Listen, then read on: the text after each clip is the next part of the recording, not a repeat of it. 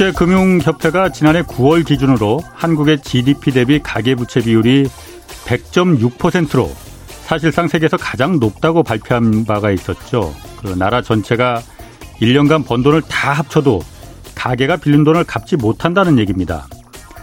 뭐 영원까지 끌어모아서 빚을 내서 부동산 또 주식에 투자한다는 말이 나올 정도니까 뭐 지금 현재 상황도 이 작년 9월 조사 당시 했을 때보다 뭐 더 나빠졌으면 나빠졌지 좋아졌을 것 같지는 않습니다.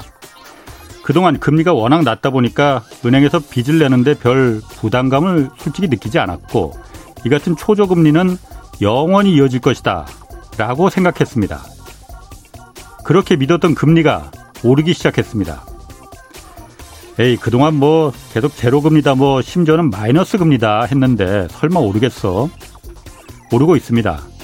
우리만 오르는 게 아니고 전 세계 금리가 다 같이 올라가고 있지만 우리의 경우 다른 나라와 달리 국가 부채보다 민간 가계 부채의 비중이 훨씬 높다 보니까 걱정이 앞섭니다. 이제 막 백신 접종이 시작되고 경기가 겨우 정상을 되찾아 가려고 노력 중인데 금리가 올라간다는 것은 소비의 주체인 중산층의 지갑을 닫게 만드는 역할을 하게 되거든요. 소비에 써야 할 돈을 은행에서 빌린 돈 이자 갚는데 써야 할 거란 얘기죠. 무엇보다 가장 큰 걱정은 코로나로 어쩔 수 없이 대출로 버텨온 자영업자 그리고 소상공인들입니다. 안녕하십니까. 경제와 정의를 다 잡는 홍반장. 저는 KBS 기자 홍사원입니다. 홍사원의 경제쇼 오늘도 본격적으로 출발하겠습니다. 유튜브 함께 가시죠.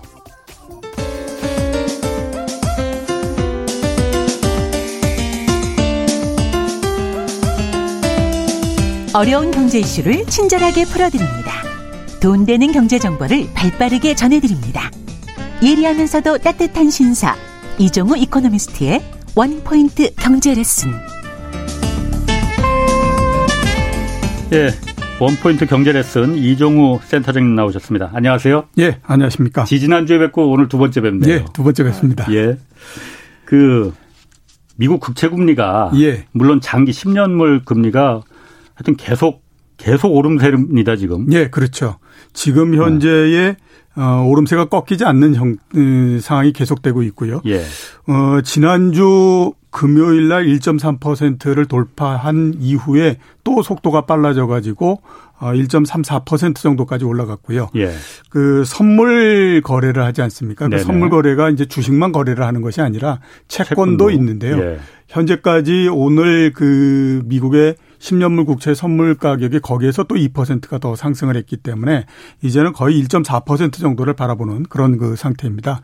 연초에 1%를 처음 넘었었거든요. 그 1%를 넘으니까 작년엔 그러니까 0.9 예, 0.9 많이 많이 아. 그 아주 낮을 때는 0.4%까지 했었고요. 아, 그렇게까지 그게 이제 꾸준히 음. 조금씩 오르다가 예. 작년 말에 0.9% 정도를 하다가 예. 올 초에 1.0%를 넘었습니다. 음. 그러니까 1%가 되니까 그때 이제 시장에서 어 이거 그 좀 막아야 되는 거 아니냐라는 얘기를 많이 했고요. 그러니까 예. 이제 연준도 아 그래 그러면 막아야지라고 해서 연준이 나름대로 여러 가지 노력을 했었거든요. 그래서 이제 1.1%까지 올라간 거를 막아서 1%. 1.02뭐 이런 정도까지를 떨어뜨렸습니다. 예. 근데 그 이후에 다시 올라가면서 1.1%를 다시 돌파하니까 아, 이게 연준도 할 수 있는 거에 한계가 있구나라는 생각을 하면서 갑자기 속도가 더 빨라지기 시작해서 음. 1.1을 넘은 다음에 그냥 하루 사이에 1.2%가 됐고 또 하루 사이에 1.3%가 됐고 막 이렇게 그냥 굉장히 빠른 속도로서 지금 올라가고 있는 그런 상태라고 봐야 되고요. 얼마까지 올라갈 거라고 좀 예상하고 어, 지금 시장에서는 뭐 올해 중에 1.5% 정도까지 올라가지 않겠느냐라는 얘기들을 하고 있는 상태거든요. 예. 근데 제가 보기에는 1.5%보다도 훨씬 더 올라 올라가서요. 예. 상반기 내에 1.5%에 도달할 가능성이 높고 하반기까지 다 합쳐서 올해 전체적으로 보면 2.0%까지도 가능하다. 이렇게 이제 볼 수 있는 상황입니다. 2%까지? 예, 그렇죠. 그러니까 이게 왜 2%도 가능 가능하다라고 보냐면요.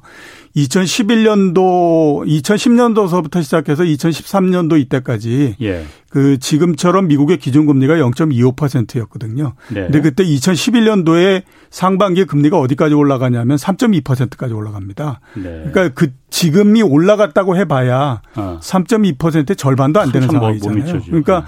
똑같이 기준금리 0.25%인데도 3.2%까지도 올라갔으면 뭐 그 0.25%라고 하더라도 2.0%를 못 갈 리가 없다라고는 생각이 들거든요. 그래서 2.0%는 넘을 가능성이 있다 이렇게 이제 볼 수가 있는 거죠. 아니 연준이 예. 계속 기준금리 안 올리겠다고 지금 하는 예, 거잖아요. 예, 그렇죠. 안 올리겠다고 하는데도 왜 못 믿는 거예요? 그러면 시장에서는? 그러니까 아까 말씀드렸던 것처럼 처음에 이제 1.1%를 넘고 했을 때에는 연준을 믿었기 때문에 예. 연준이 막을 거다라고 생각을 했었거든요. 예. 근데 연준이 막는다고 막았는데 보니까 이게 뭐 연준이 할 수 있는 거에 한계가 있네. 그 올라가니까 이걸 도저히 못 막는구나라는 생각을 갖게 된 거죠. 예. 그러니까 이제 이제는 연준에 대한 믿음이 조금씩 약해져 버린 그런 상태가 됐기 때문에 어 모르겠습니다. 앞으로 이제 시장이 진행되면서 연준이 보다 더 강력한 정책을 핀다라고 하면 그때는 조금씩 달라질 수 있는데 연준이 강력한 정책을 펴기도 굉장히 어려운 상태죠. 왜냐하면 지금이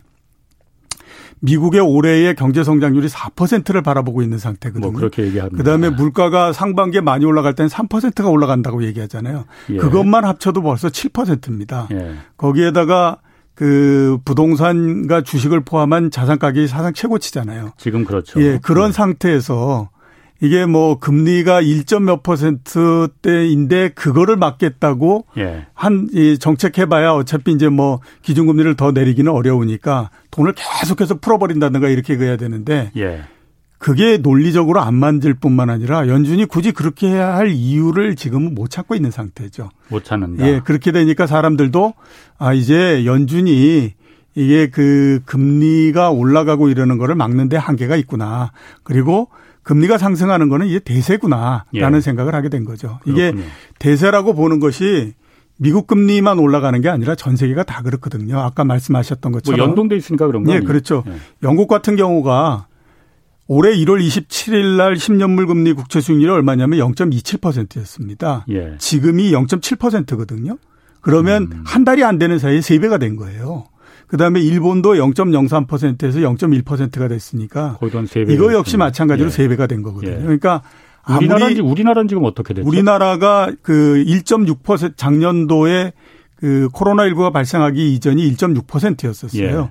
근데 오늘 2.1.92%까지 올라갔거든요. 우린 뭐 그 정도로 많이 뛰지는 않았군요, 아직까지. 그러니까 코로나19 이전 수준을 이미 넘어서 음. 이제는 2%를 바라보는 수준까지 올라가 있는 상태죠. 예. 그러니까 이게 전체적으로 보면 아 이게 지금의 금리 상승이라고 하는 것이 어떤 특정한 나라의 특정한 음. 요인 때문에 발생하는 것이 아니라 예. 전 세계적인 형태의 문제이고 결국 이제 시장 금리의 상승이라고 하는 것은 막을 수 없는 대세구나라는 예. 생각을 사람들이 하게 된 거죠. 그렇군. 아까 그 연준에서 물가를 한 3% 정도까지는 이제 예상을 하고 있다라고 예. 이제 말씀하셨는데. 예. 어쨌든 연준 입장에서 물가를 물가가 올라갈 때 가장 효과적으로 그걸 대응할 수 있는 방법이 금리라는 정책이잖아요. 예, 그렇죠. 금리를 내리면 네. 되는 거죠. 예, 금리를 금리를 올리면, 올리면 되는, 되는, 거죠. 거지. 예, 그러니까 그러면은 연준에서 지금 이 정도 물가 올라가는 거는 괜찮다고 보는 거죠, 그러면은. 지금까지 연준의 아. 공식적인 발표는 괜찮다고 네. 보고 있습니다. 그 작년도에 이제 뭐 여러 가지 정책들을 내놓을 때 2% 금리까지는 뭐 견딜 수 있다라는 얘기를 했고요. 또 그 2% 금리를 일시적으로 넘는다고 하더라도 우리는 평균적인 그, 이, 이 물가를 따지기 때문에 예. 몇년 동안에 걸쳐서 2%를 계속 넘는다라고 하면 문제가 있지만 예. 그게 아니고 뭐 일시적으로 넘고 그러는데 음. 거기에 대해서 그렇게 대응할 일은 없다. 이렇게 얘기를 했거든요. 그게 이제 공 식적인 얘기입니다. 예. 근데 한번 생각해 보면 올해 같은 경우에 작년도 2분기에 미국의 물가 상승률이 굉장히 낮았기 때문에 예. 기저 효과만 따진다고 하더라도 음. 굉장히 높을 수밖에 없고요. 예. 거기에 유가가 올라간 것까지를 따지면 3% 정도까지도 올라갈 수 있습니다.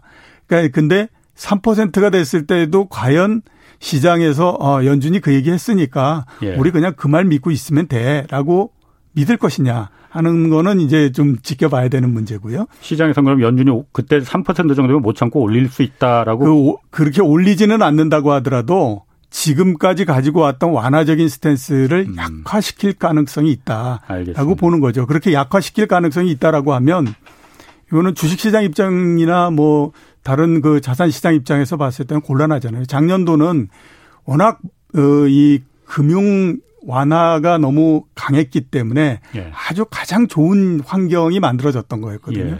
근데 그런 상태에서 가격이 만들어졌기 때문에 아주 좋은 그 상태가 조금만 약해진다고 하더라도 음. 이 가격이라고 하는 것이 거기에 대해서 반응할 가능성이 굉장히 높으니까 네. 그래서 지금 겁을 내는 거고요.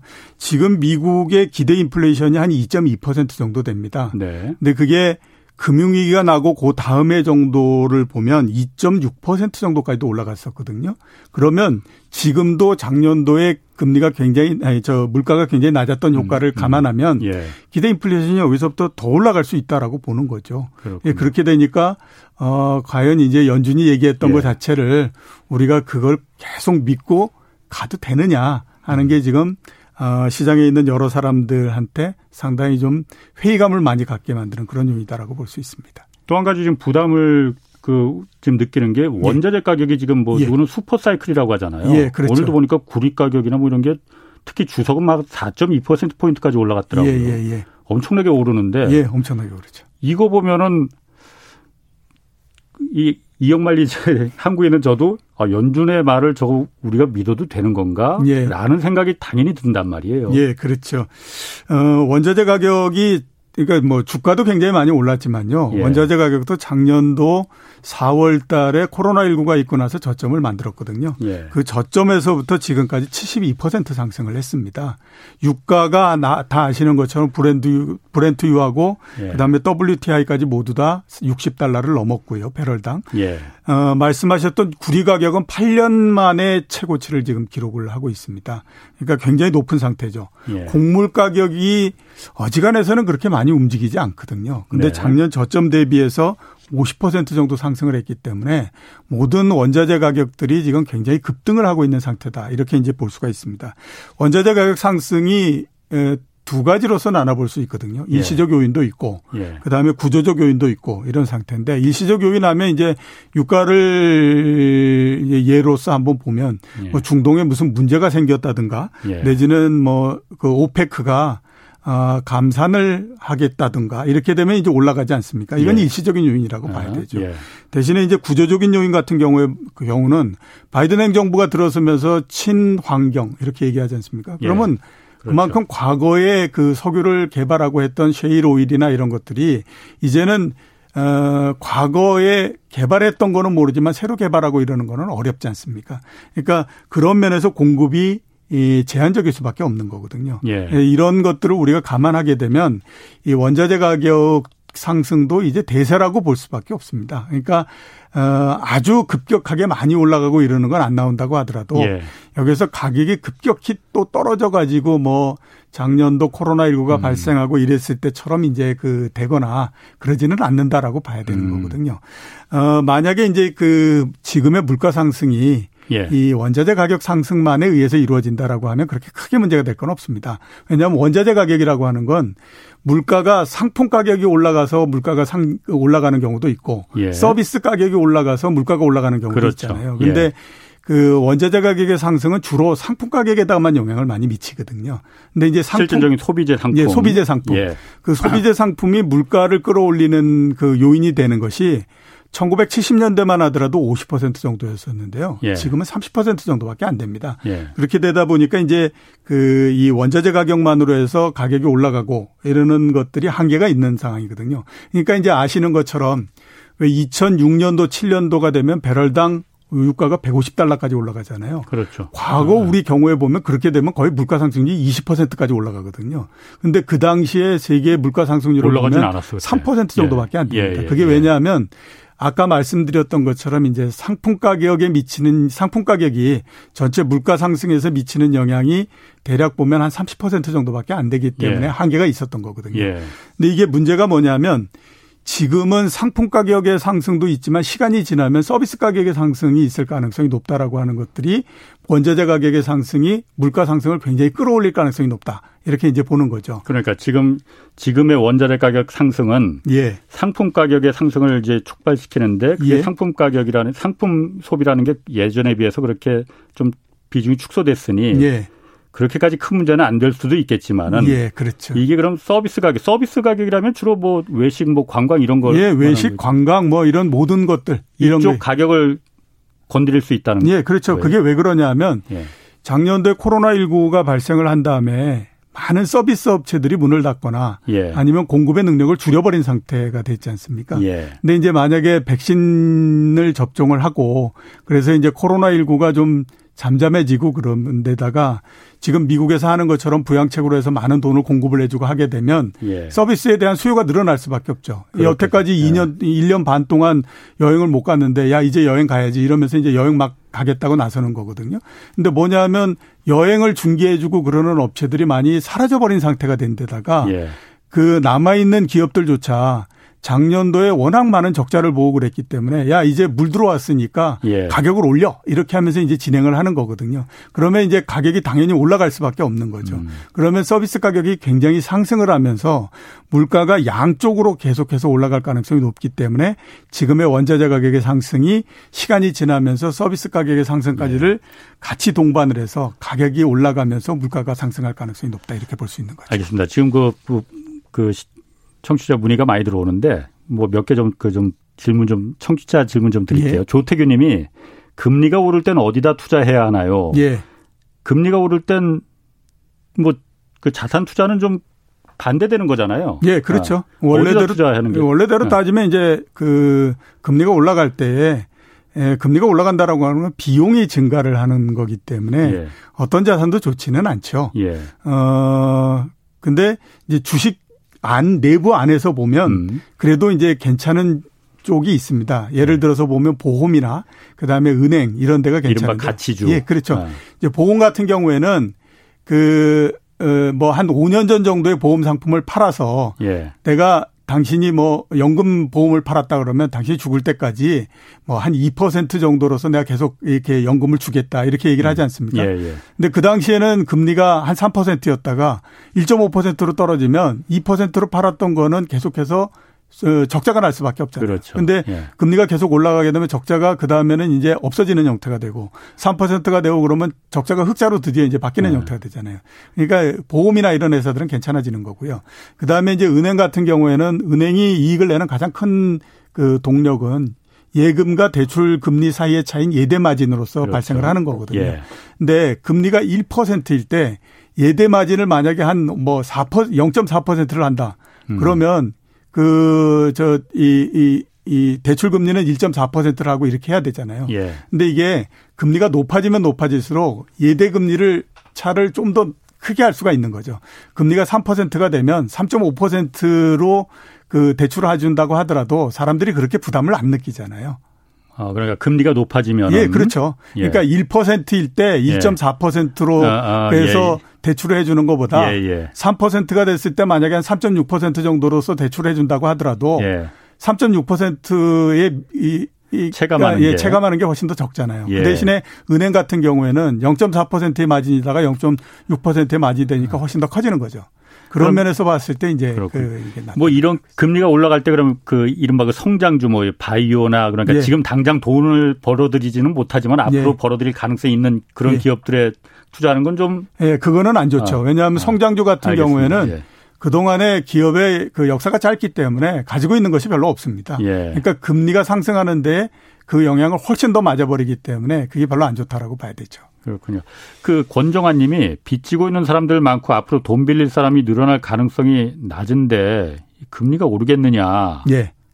라고 물어보셨거든요. 어, 물론 이제 뭐 앞으로 그 대출을 얼만큼 하느냐 그래 가지고 이제 대출을 하는 사람이 당연히 금리가 올라가게 되면 점점점 줄어들 수밖에 없죠. 예. 근데 지금은 보면 그 이 워낙 많은 돈을 풀어놓은 상태이기 때문에 거기에서 예. 조금 더 대출을 많이 하고 덜 하고 이게 금리에 미치는 영향은 그렇게 크지 않고요. 예. 전체적으로 그 부분보다는 금리가 저 그 물가가 어떻게 되느냐, 그 다음에 앞으로 성장이 어떻게 되느냐, 그 다음에 중앙은행들이 어떤 그 정책을 피느냐 이게 훨씬 더 중요한 부분이다라고 봐야 되죠.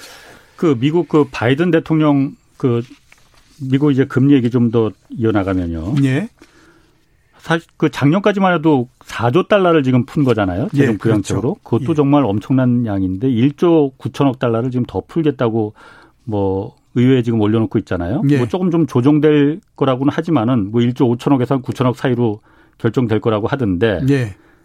이러면 국채가 어쨌든 굉장히 많이 또 나가는 거잖아요. 예, 그렇죠. 이거하고 금리하고 또 어떤 영향이 일단은 뭐 국채 당연히 국채가 예, 채권이 그렇죠. 많아지니까 예. 금리가 예. 당연히 더 올라, 올라가겠네요. 예, 채권 발행이 늘어나면 예. 당연히 금리가 올라가는 거는 당연하죠. 예. 그러니까 그렇게 되기 때문에 지금 이제 어, 이번 주 내에 아마 통과될 거라고 지금 예상을 하고 있거든요. 예. 어, 1조 9천억 달러로 현재 올라가 있기 때문에 아마 예. 미세 조정을 하더라도 그렇게 크게 조정이 되거나 그러지는 않을 거라고 일단 생각이 됩니다. 예. 예 그래서 어, 대충 이제 그 어, 국채 발행이 되고요. 그저 이 재정이 투입되고요. 거기다 또 더 있습니다. 뭐냐면 바이든 대통령이 될 때에 예. 친환경 그다음에 인프라 확충 이 얘기를 했거든요. 예, 예. 그게 또 2조 달러 정도 됩니다. 아, 그럼 별개입니까 그러면? 예, 그건 별개죠. 별개로 그러니까 2조 달러를 인프라하고 친환경 사업에 또 예, 투자하겠다. 또 투자하겠다. 그렇게 되면 그것만 하더라도 지금 뭐 4조 음. 달러 이렇게 되는 데다가 예. 작년도에 넘어오는 부분들이 있기 때문에 굉장히 많이 늘어나는 거죠. 그러면 음. 어 과연 그걸 어떻게 처리할 것인가 하는 문제이거든요. 어 이게 어, 정부가 세금을 많이 걷어 가지고 그 세금을 가지고 그걸 전부 다 커버할 수 있다라고 하면 뭐 크게 문제가 되는 게 없죠. 하겠다는 건 아니죠. 그런데 예, 그거는 현재 미국에서는 거의 불가능하고요. 예. 그게 안 되기 때문에 적자 국채를 발행할 수밖에 없습니다. 적자 국채라면은 그러니까 이제 그 재정의 어, 적자이기 때문에 예. 그 부분만큼을 메꾸기 위해서 이제 국채를 발행해 가지고 예. 어 메꿔서 그걸 가지고 지금 예그 예, 이 얘기해 놨던 예, 예, 그런 네. 것들을 이제 쓰는 거죠. 예. 예. 그렇게 되는데 어 이제 작년도 같은 경우에는 적자 국채를 많이 발행을 해도 예. 그 중앙은행이 조금 그거를 인수를 했고 했기 때문에 연준에서? 예, 예, 예, 연준에서 그 국채 금리에 미치는 영향이 그렇게 크게 나오거나 그러지는 않았어요. 음. 근데 올해는 그게 좀 만만치 않을 거다라는 생각이 드는 게요. 예. 우선 작년도에 미국의 그 GDP 대비해서 국, 저 적자 재정 적자 비율이 얼마냐면 13% 정도 됩니다. 13%. 예. 근데 지금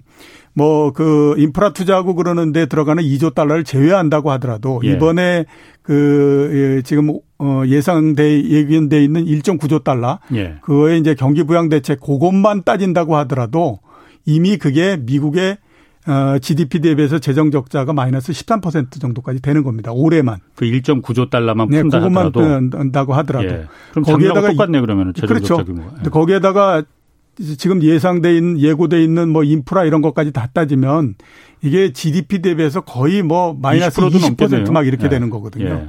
그러니까 워낙 많은 액수가 나와 있, 나오는 데다가 작년도 같은 경우에 미 그 연준이 예. 적자 국채를 굉장히 많이 인수를 해주다 보니까 예. 그게 어떻게 되겠습니까? 연준의 자산으로 계속해서 쌓이잖아요. 음. 그 연준의 자산이 작년도에 3조 달러가 늘어나 버린 형태가 됐거든요. 예. 이게 그 금융위기가 나고 5년 동안 늘어난 그 이 연준의 자산이 한 3조 달러 정도였어요. 예. 근데 그거를 세 달 내에 늘려버리는 형태가 됐거든요. 그러니까 이제는 연준도 계속해서 이 국채를 인수해 주는데 한계에 부딪혀버린 형태가 됐습니다. 그렇게 되다 보니까 어떻게 되냐면 일정 부분 약간은 연준이 예. 안아준다고 하더라도 예. 나머지 굉장히 많은 부분들을 시장에다 풀어버릴 수밖에 없는 형태가 되는 거죠. 시장 금리로 그러니까 그, 그 국채를 갖다 발, 그 발행하겠다. 예, 발행을 해서 그거를 예. 이제 시장에다가 풀어버리는 형태가 지금까지는 연준에다가 미국 행정부하고 같이 자 우리 이거 한 0.2%의 기준금리로 맞춰서 발행할 테니까 연준이 좀 사줘 예, 예. 했는데 예. 그게 이제는 안 될 가능성이 있다는 그렇죠. 거죠. 예, 예. 그러면 시장에다가 지금 시장 금리가 만약에 1.4%다. 그럼 예. 1.4%로 해서 시장에다 풀어버리는 거죠. 그냥 음. 그런 형태가 될 가능성이 높기 때문에 예. 그 앞에서 이제 그 물가뿐만 아니라 지금 말씀하셨던 그 이 국채 발행 예. 그리고 그 국채 발행이 굉장히 확대되는 거 이 부분들이 계속해서 어, 미국의 금리를 끌어올리는 굉장히 큰 역할을 할 거다. 이렇게 이제 볼 수밖에 없는 거죠. 그 제롬 파월 그 연준 의장이 내일하고 모레 미국 상원하고 하원에 출석해서 뭐 그 얘기를 한다면서요. 예. 그러면 어쨌든 지금 전 세계 모든 인구 사람들이 다 여기 그 주시를 하고 있으니 예. 인플레 상황 그리고 금리 올릴 것인지 말 것인지 이런 부분에 대해서 좀 언급 있지 않을까요? 내일 내일이나 어, 모레. 뭐 인, 당연히 어느 정도의 언급은 있다라고 봐야 될 것 같고요. 예. 어, 아마 시장은 어, 굉장히 이제 많이 기대를 하고 있는 부분들은 뭐냐. 그 궁금해 하고 있는 부분들은 예. 연준이 과연 금리를 막기 위한 금리 상승을 막기 위한 조치를 조치에 나서겠다라고 얘기를 할지 어. 아니면 금리 상승은 이제 대세니까 네. 그냥 대세라고 생각하고 가세요. 이렇게 할지 이제 그걸 굉장히 궁금해 하는 거죠. 물론 후자 쪽으로 얘기하지는 않습니다. 후자 아무 얘기도 안 하게 되면 후자가 되는 거고요. 음. 명확하게 우리가 금리 상승을 막기 위해서 어떤 어떤 조치를 취하겠다라고 얘기하면 전자가 되는 거고 예. 이런 형태가 되는 거거든요. 근데 이제 그이 그 금리 상승을 막기 위한 조치 이런 게 나온다고 하더라도 과연 그게 어느 정도 효과가 있을 거냐 하는 부분들로 지나가 넘어가게 되면 글쎄 이제 쉽지는 않겠다라는 생각이 드는 게요. 그이 어, 1월 달에도 예. 파월 의장이 얘기를 했었거든요. 이제 그 어, 물가가 올라도 우리는 제로 금리를 유지하겠다. 예. 그다음에 자산 매입도 줄이지 않겠다라는 얘기를 그랬었죠. 했고요. 예. 그다음에 에, 저, 뭐야, 그, 어, 물가가 일시적으로 오르는 거다. 뭐 이런 얘기들을 굉장히 많이 했습니다. 그러니까 시장이 기대했던 것만큼의 모든 얘기들을 다 하고 모든 조치를 다 해줬던 거였거든요. 음. 그랬는데도 상승을 막지 못했기 때문에 그 앞으로 또 한 번 얘기를 한다라고 하는 거는 만약에 그랬다가 또 실패하게 되면요. 시장은 진짜 그때는 이제 그 생각을 합니다. 아, 연준이 이거는 막을 수가 없는 거구나. 이런 생각을 하기 때문에 연준 입장에서 봤을 때는 체면만 엄청나게 구기고 예. 아, 할 수 있는 거는 없다라고 하는 그 한계만을 드러내는 거잖아요. 그러니까 아마 어, 우리가 금리 상황에 대해서 주시, 아니, 그 물가 상황에 대해서 주시하고 있다. 그리고 금리가 올라가는 것도 주시하고 있다라는 얘기를 하지만 그거에 대해서 명백하게 어떤 조치를 하겠다라고 하는 얘기를 굉장히 하기는 어려울 거고요. 그 다음에 조치를 한다라고 하면 한번 생각해 보면 어떤 조치를 하겠느냐. 완화적인 조치는 아니지 않습니까? 좀 긴축적인 그렇죠. 형태의 조치를 취할 수밖에 없잖아요. 그렇죠. 그러면 그렇게 어떤 조치를 취하겠다라고 하는 것이 주식시장에 긍정적이냐 부정적이냐? 당연히, 부정적일 수밖에 없죠. 그렇죠. 그러니까 그런 면에서 지금 미국 주식시장 부동산이 한참 지금 네, 한참 그것 때문에 있는데. 굉장히 많이 올라가 있는 상태인데 예. 긴축적인 형태로서 이제 뭐 양적 완화를 줄이겠다던가 여기에서 유동성 그이이 공급을 축소시키겠다던가라고 하게 되면 시장은 거기에 대해서 엄청나게 센 반응을 할 수밖에 없기 때문에 연준이 얘기할 수 있는 것도 한계가 있다라고 봐야만 되는 거죠. 음. 그런 면에서 봤을 때는 이게 뭐 얘기를 하고 이러는 것도 지금 입장에서 봤을 때는 그렇게 강력한 얘기를 하거나 이러기는 쉽지가 않다라고 봐야 됩니다. 그런데 저기 뭐 연준에서 뭐 안 올리겠다고 하는 거 이 정도는 우리가 자신 있어. 이 정도 네. 인플레나 물가 상승은 장기적인 게 아니고 일시적인 거라서 음. 그 견딜 수 있어. 미국 경제가라는 거라고 지금 얘기하시는 거잖아요. 네. 그런데 얼마 전에 그 래리 서머스 하버드대 교수가 예전에 클린턴 행정부 때 재무장관하고 그랬었잖아요. 예. WP 기고에 예. 이분이 그냥 보통 대학 교수면은 뭐 그냥 뭐 그러려니 하는데 어쨌든 국가 재정을 담당했었던 행정 관료였고 그런데 이 정도 돈을 푸는 거는 정말 듣도 보도 못한 인플레와 물가 상승을 가져올 가능성이 매우 크다라고 음. 정말 무시무시한 경고를 막 내놨거든요. 예. 예. 그래서 보니까는 연준도 혹시 말 바꿀 가능성 없어요? 어, 바꿀, 그러니까 그동안에 이제 연준이 작년도서부터 했던 얘기가 있기 때문에 예. 그거를 명시적으로 아, 여기서 우리는 그렇게 못 하겠어. 이렇게 얘기는 하지 않고요. 예. 그냥 이제 시장이 가는 대로 그대로 놔두게 되면 그거는 이제 연준이 어떤 생각을 갖고 있는지 하는 거가 나오는 거라고 봐야 되죠. 그리고 예. 아까 말씀하셨던 것도 일리가 상당히 있는 게요. 작년도에 미국의 M2 증가율이 24%입니다. 보통의 경우 증가율이 얼마냐면 4%거든요. 그러면 작년도가 과거 평균적인 그, 이, 이 통화 공급의 여섯 예. 배를 공급을 한 거예요. 예. 그게 되니까 이 경제학 교수나 이런 사람들 입장에서 봤을 때는 연준이 드디어 미쳤구나. 어떻게 네. 저럴 수 있지? 이런 이제 생각을 할 수밖에 없는 거고요. 과거의 경제학으로는 설명이 도저히 안 그렇죠. 되는 정책들을 예, 예, 피고 예, 예, 있다고 보니까. 그러면서 이제 더 또 얘기한 게 뭐냐면 MMT라는 얘기를 하잖아요. 그러니까 뭐 음. 물가 상승의 가능성이 없으니 예. 이제 뭐 아무튼 얼마든지 돈을 풀어도 된다 이러면서 음. 그 하니까 예, 기존의 경제학을 했던 사람들 입장에서는 아 드디어 이 미국의 경제를 분석하거나 정책을 하는 사람들이 정신이 좀 나간 것 같다. 이런 이제 생각을 할 수밖에 없고 예. 그렇게 되다 보니까 이 전망도 극대극으로 막 이제 그 엇갈리는 상태죠. 이렇게 아. 돈을 많이 풀었으면 물가 엄청나게 올라간다. 막 이런 예. 얘기를 하는 경우도 있고 막 이렇게 되는 겁니다. 그 질문 좀 잠깐 받을게요. 2061님이 결국 부동산은 금리가 잡겠군요. 부동산은 하락하겠네. 예. 제가 물었거든요. 2주 전에 나와서 예. 어, 이사 조치 얘기를 예. 하면서 제 생각으로 예. 공급 대책도 중요하지만 제가 봤을 때 부동산을 잡는 가장 큰 부분은 이미 어 발사가 됐는데 네. 시장 금리가 올라가게 되면 부동산 정말 그 어렵어집니다라는 네, 네. 말씀을 그, 드렸던 예, 것 예. 같은데요. 네. 제 생각으로는 그렇거든요. 지금 이제 많이들 어 자산 가격 부동산 보고 뭐 그다음에 주식 보고 이러면서 얘기하는 게 뭐냐면 기준금리를 많이 보는 거죠. 기준금리가 올라가지 않으니까 예. 계속해서 이렇게 완화적인 정책을 피니 괜찮다 이렇게 얘기하지만요. 보다 더 중요한 건 시장금리입니다. 기준금리라고 하는 것은 시장금 예, 시장금리를 네. 움직이기 위해서 네. 중앙은행이 움직이는 거지 예. 시장금리가 어떻게 되느냐가 보다 더 중요하거든요. 은행 네. 입장에서도 시장금리에다 플러스 알파를 해가지고 대출금리를 결정하는 거지 기준금리에다 플러스 알파를 그렇죠. 하지는 않아요. 예. 그러니까 시장금리가 올라간다라고 하는 건 굉장히 부담이 될 수밖에 없는 그런 음. 건데 아까 말씀드렸던 것처럼 미국의 금리가 최저 바닥에서부터 작년도 7월 달서부터 따져서 지금 3배가 된 거거든요. 그러니까 예. 굉장히 어려울 수밖에 없고요. 그다음에 지금은 어떤 문제가 있느냐 하면 그 아까 말씀드렸던 것처럼 2011년도에 기준금리 0.25%인데 시장금리 3.2% 됐다 이렇게 했잖아요. 네네. 그때의 네. 주식시장이 1년 반 동안 계속해서 상승을 했거든요. 그건 왜 그러냐 하면 그 금융위기가 있기 전에 예. 금리가 굉장히 고금리였어요. 그 당시에는 10년물 금리가 4.5%였고요. 평균이. 그 다음에 기준금리가 5%였어요. 그러니까 거기에서 내려온 상태였기 때문에 예. 기존의 고금리를 받기 때문에 아, 금리가 높다라고 하는 생각을 안 했죠. 음. 근데 지금 같은 경우에는 2008년도 금융위기가 나면서부터 13년 동안 굉장히 낮은 금리를 유지했고 예. 작년도 같은 경우에는 굉장히 낮은 형태의 금리를 진짜 이 끝까지 밀어붙이는 형태가 됐거든요. 예. 그러니까 경제 전체가 어떤 형태가 됐냐면 저금리 구조에 맞는 형태로서 경제가 바뀌어 버린 거예요. 예. 그러니까 지금은 과거에 뭐 그 3% 금리 때에 시장이 요동을 했다면 지금은 훨씬 더 낮은 금리에서 요동을 해버릴 수밖에 없는 거죠. 음. 그러니까 지금 보면 그 1.3% 이렇게 됐는데 막 시장이 난리를 그러니까요. 피우잖아요. 예, 예. 옛날 기준으로 따지면 아니 아무것도 3, 아닌데. 3%일 때도 괜찮았는데 지금 왜 예. 이러는 거야? 예. 이렇게 가는데 이미 10몇 년 동안에 걸쳐서 경제 구조가 바뀌었기 때문에 그렇거든요. 저금리에 맞게. 예, 그렇죠. 우리나라도 마찬가지입니다. 예. 우리나라도 저금리에 맞게 경제 구조나 금융 구조나 사람들의 자산 구조가 다 바뀌어 버린 형태가 됐기 때문에 여기서 금리가 올라가는 올라가게 되면 네. 과거보다도 엄청나게 그이 이 쇼크가 되기 때문에 그래서 위험한 거고요.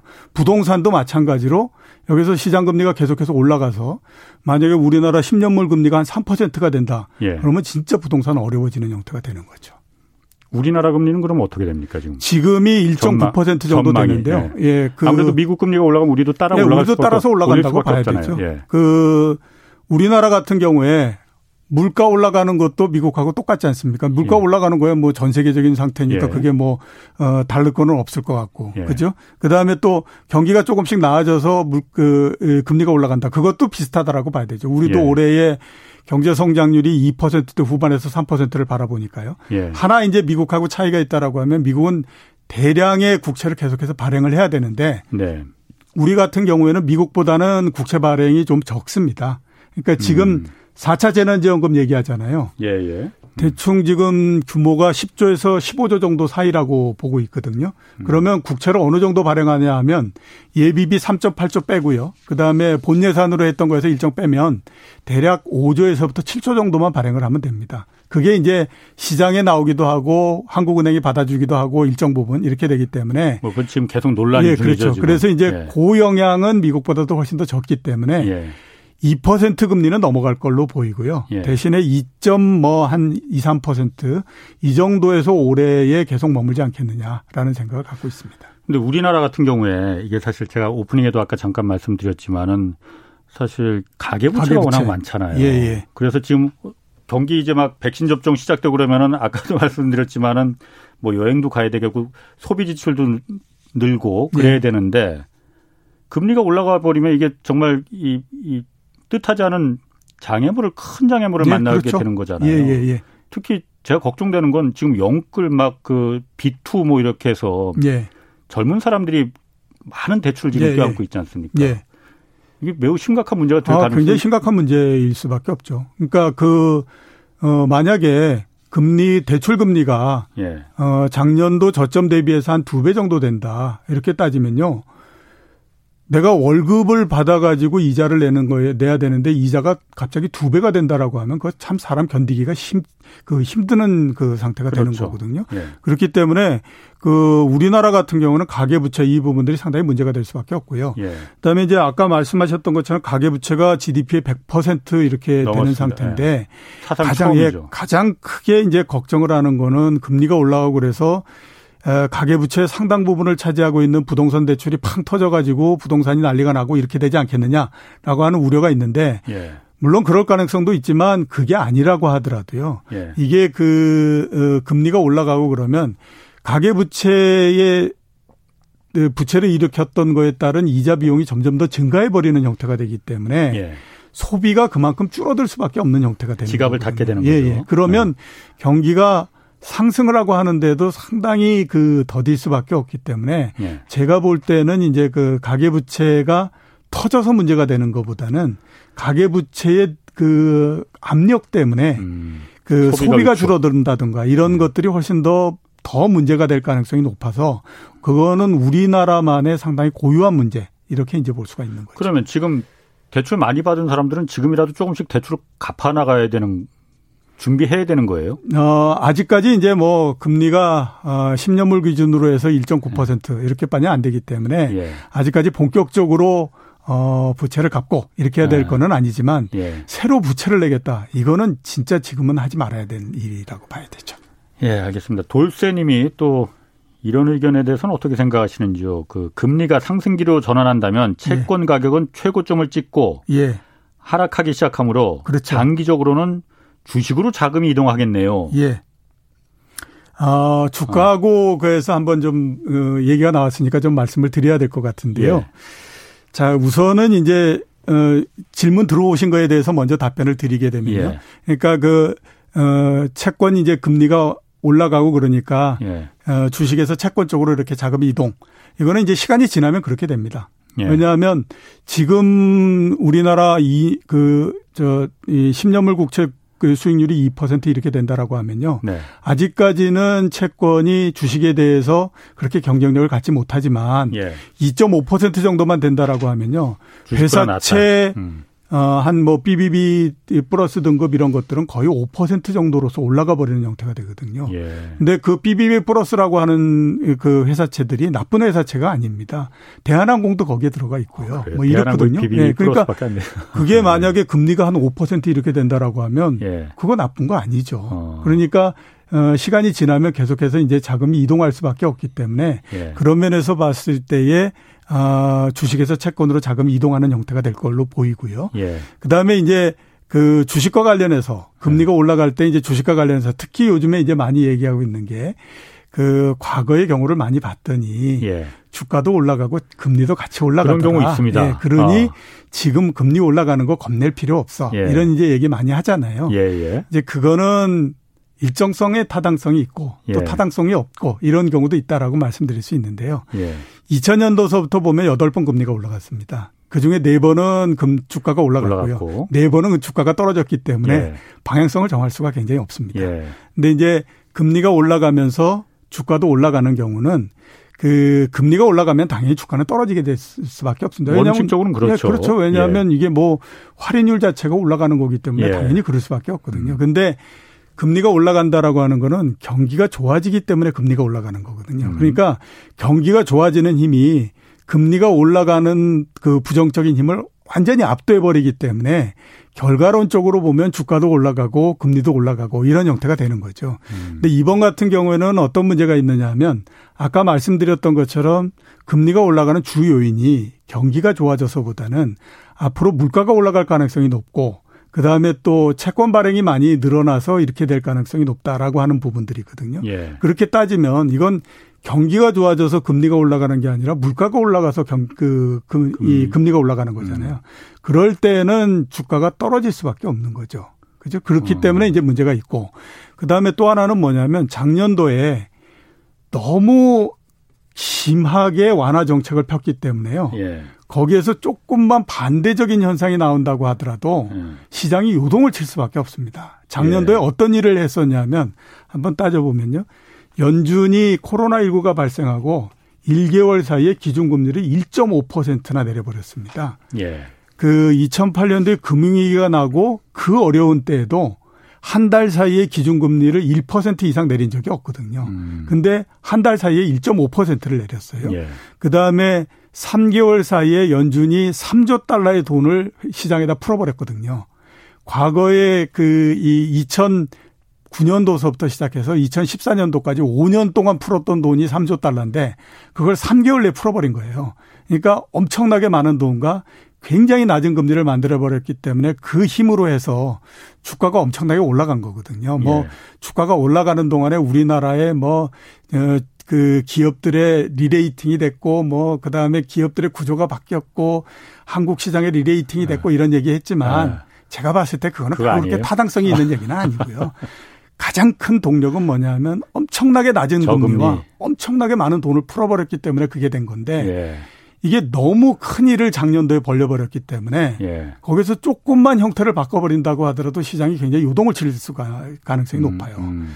그런 면에서 봤을 때에 그, 이 주가도 올라가고 금리도 올라가고 음. 이러는 그림은 예. 이번은 아닌 것 같다. 그래요? 예, 이런. 아니, 그러면 제가 이렇게 물어볼게요. 지난주에 그, 그 신환종 센터장이 나오셔서 제가 예. 뭐 흔히 좋은 인플레이션이다, 나쁜 인플레이션이다라고 말하지 않습니까? 예, 예, 어떤 예. 게 이번에 그럼 인플레가 오기는 올 것 같은데 예. 어떤 게 올 것 같냐 그랬더니 다음에 대답해 주시겠다고 그러더라고요. 예, 예. 센터장님은 어떻게 보십니까 그러면은? 그러니까 이렇게 볼 수 있죠. 어. 이제 아까 그 말씀하시기는 거는 지금 경기가 좋아서 금리가 올라가는 거냐 아니면 예. 공급가나 물가가 올라가서 금리가 예, 예. 올라가는 거냐 예. 그게 아마 그 기준점이 예. 될수 있을 것 같은데. 그러니까 이제 물가는 이렇게 세 단계로서 나눕니다. 어, 예. 물가가 떨어지는 디플레이션이라고 하고요. 그거는 이제 마이너스 2%서부터 훨씬 더 내려가는 그게 이제 디플레이션이라고 얘기하고 그다음에 한 마이너스 1% 내지 0%에서부터 2%까지 올라가는 거를 과거에는 디스인플레이션이라고 얘기를 했어요. 지금은 리플레이션이라고 얘기를 하는데요. 그러니까 물가 상승률이 그렇게 높지 않은 안, 않고 예. 않기 때문에 정책을 마음대로 펼 수 있을 뿐만 아니라 음. 물가가 올라간다라고 하는 거는 기업의 그 제품 가격이 올라가기 때문이잖아요. 예, 그러면 예. 기업 입장에서 봤을 때는 어, 제품 가격이 올라가기 때문에 이익이 늘어난다라고 봐야 되는 거죠. 그걸 좋은 인플레이션이라고 얘기를 음, 합니다. 음, 아. 그 다음에 2% 이상 훨씬 더 높은 것이 기조적으로 올라가게 되면 그건 이른바 인플레이션의 형태가 돼서 굉장히 어려운 형태가 되는 거거든요. 예. 그래서 이제 얘기를 하는데 올해의 그 어떤 게 될 거냐. 예. 그래서 그 디스인플레이션을 좋은 인플레이션이라고 얘기하고 그거보다도 훨씬 더 높은 거를 나쁜 인플레이션이라고 얘기를 하는데 예. 올해는 좋은 인플레이션이 될 가능성이 높죠. 왜냐하면 뭐 그 2분기에 3%까지 올라간다고 하더라도 예. 기조적으로 봤을 때의 2%를 훨씬 넘어서 3, 4% 물가가 상승을 하고 이럴 가능성은 높지 않다라고 봐야 되거든요. 음, 그렇기 음. 때문에 좋은 인플레이션이 된다라고 봐야 되는데 문제는 좋은 인플레이션이지만 이게 과연 어, 금융시장에도 좋은 형태가 될 거냐. 그래서 옛날처럼 좋은 인플레이션이니까 주가도 끌어올리고 뭐 이런 형태가 될 예. 거냐. 어. 그거는 아닌 것 같다라는 얘기죠. 왜냐하면 앞에서 말씀드렸던 것처럼 작년도에 워낙 큰 일을 벌려버렸기 때문에 음. 물가가 조금만 올라간다고 하더라도 그, 그 뭐 금리가 그래서 정상이 된다고 하더라도 예. 시장 입장에서 봤을 때는 이걸 굉장히 부담을 느낄 수밖에 없거든요. 그러니까 좋은 인플레이션이 된다고 하더라도 그거에 따라서 생기는 영향이나 이런 것들은 예. 과거에처럼 좋은 인플레이션에 똑같은 형태에서 영향이 나온다. 이렇게 보기는 굉장히 어렵다라고 하는 거죠. 알겠습니다. 딸기 딸기 피터님이 오늘 주식 왜 빠졌나 했더니 금리였군요. 주식 전망도 부탁드린다 했고 예. 어쨌든 금리하고 예. 주식시장하고 아까도 잠깐 좀 언급은 하셨지만은 굉장히 하여튼 그 관심 많잖아요. 지금 예, 또 그렇죠. 우리나라도 워낙 주식에 대해서 사람들이 너도나도 주식 얘기하니까. 예. 근데 미국에서 지금 저쪽 바다 건너서 금리 올라서 지금 뭐 물가도 오르고 인플레 듣도 보도 못한 인플레가 온다 뭐 이러니 얼음 주식에서 빼야 되는 거 아니야? 예, 예. 제 주변에서도 그 얘기 많이 하거든요. 예. 그 전망도 한번 좀 얘기해 주시죠. 오늘 주식도 예, 뭐 오늘도 좀 빠졌죠. 좀 빠졌어요. 예. 어, 1월 중순을 넘으면서부터 주가가 빠질 때마다 주가가 빠지는 이유라고 월스트리트 저널에서 나오는 게 금리 상승입니다. 예. 그만큼 지금 보면 금리에 대해서 굉장히 민감하게 생각을 하면서 반응을 하고 있는 상태이거든요. 예. 당분간은 아무튼 금리가 올라갈 때마다 주식 시장이 예, 반응을 할 수밖에 없습니다. 왜냐하면 예. 예, 누차 말씀드렸지만 시장은 계속해서 낮은 금리에 있었기 때문에 네. 금리가 조금 올라가는 거에 대해서 어느 정도 적응력을 갖기 전까지는 음. 금리에 대해서 굉장히 민감하게 반응을 할 수밖에 없거든요. 예. 그런 면에서 지금 이제 좀그 어, 부담이 된다라고 봐야 될 것 같고요. 그 다음에 이제 금리와 함께 이번 주 내로 아마 부양책이나 이런 것들이 통과될 거라고 지금 생각을 하고 있습니다. 예. 그러면 주식시장 입장에서 봤을 때는 호재는 이제 모두 다 뉴스가 돼서 다 가시화가 돼버렸다라고 음. 봐야 되잖아요. 예. 그러면 어, 믿을 거는 별로 없는 상태인데 금리 상승이라고 하는 악재만 계속 지금 되고 있는 상태이기 때문에 거기에 대해서 굉장히 부담을 많이 느낄 수밖에 없고요. 또 이제 그 부담을 느끼는 또 하나의 요인은 뭐냐면 금리 상승의 속도가 예. 너무 빨라요. 현재로서 봤을 때. 지난주 화요일 날 미국의 10년물 국채 수익률이 8% 올라갔거든요. 그러니까 그 전날에 비해서 8% 올라갔고요. 예, 예. 그다음에 그 금요일 날 4%가 또 올라갔어요. 예. 그러니까 아무리 낮은 금리라고 하더라도 그래서 베이스가 아무리 낮다고 하더라도 하루에 6% 5%씩 이렇게 막 금리가 올라간다라고 하면 이거 굉장히 부담이 될 수밖에 없지 않습니까? 예. 그러니까 이제 그런 면에서 또 부담이 되는 거고 그다음에 굉장히 의외예요. 작년도 말에 대부분의 우리나라의 그 분석가들뿐만 아니라 미국에서 분석하는 사람들도 했던 얘기가 뭐냐면 올해 저금리야. 라는 얘기가 당연한 것처럼 생각을 했었거든요. 음, 음. 예. 근데 시장의 생각과 전혀 다른 형태로서 지금 가는 거지 않습니까? 예. 그런 면에서 봤을 때의 금리 상승의 영향이 주식시장에서 계속해서 나타날 수밖에 없거든요. 예. 그리고 지금이 이제 주가가 굉장히 높은 상태가 됐고 특히 우리나라 주식시장 같은 경우에는 작년 11월 달서부터 1000포인트를 올려갔던 것이 이제 유동성의 힘으로써 올려붙인 거죠. 그러면 금리가 올라간다라고 하는 건 그거하고 정반대의 상황이 나오는 그렇죠. 거니까 예. 지금에서 일정 부분 어느 정도의 조정이 나올 수밖에 없다라고 봐야 됩니다. 예. 지금은 주가가 이제 3,200포인트, 3,100포인트 여기에서 이제 옆으로 쭉 이렇게 가고 있는 거잖아요.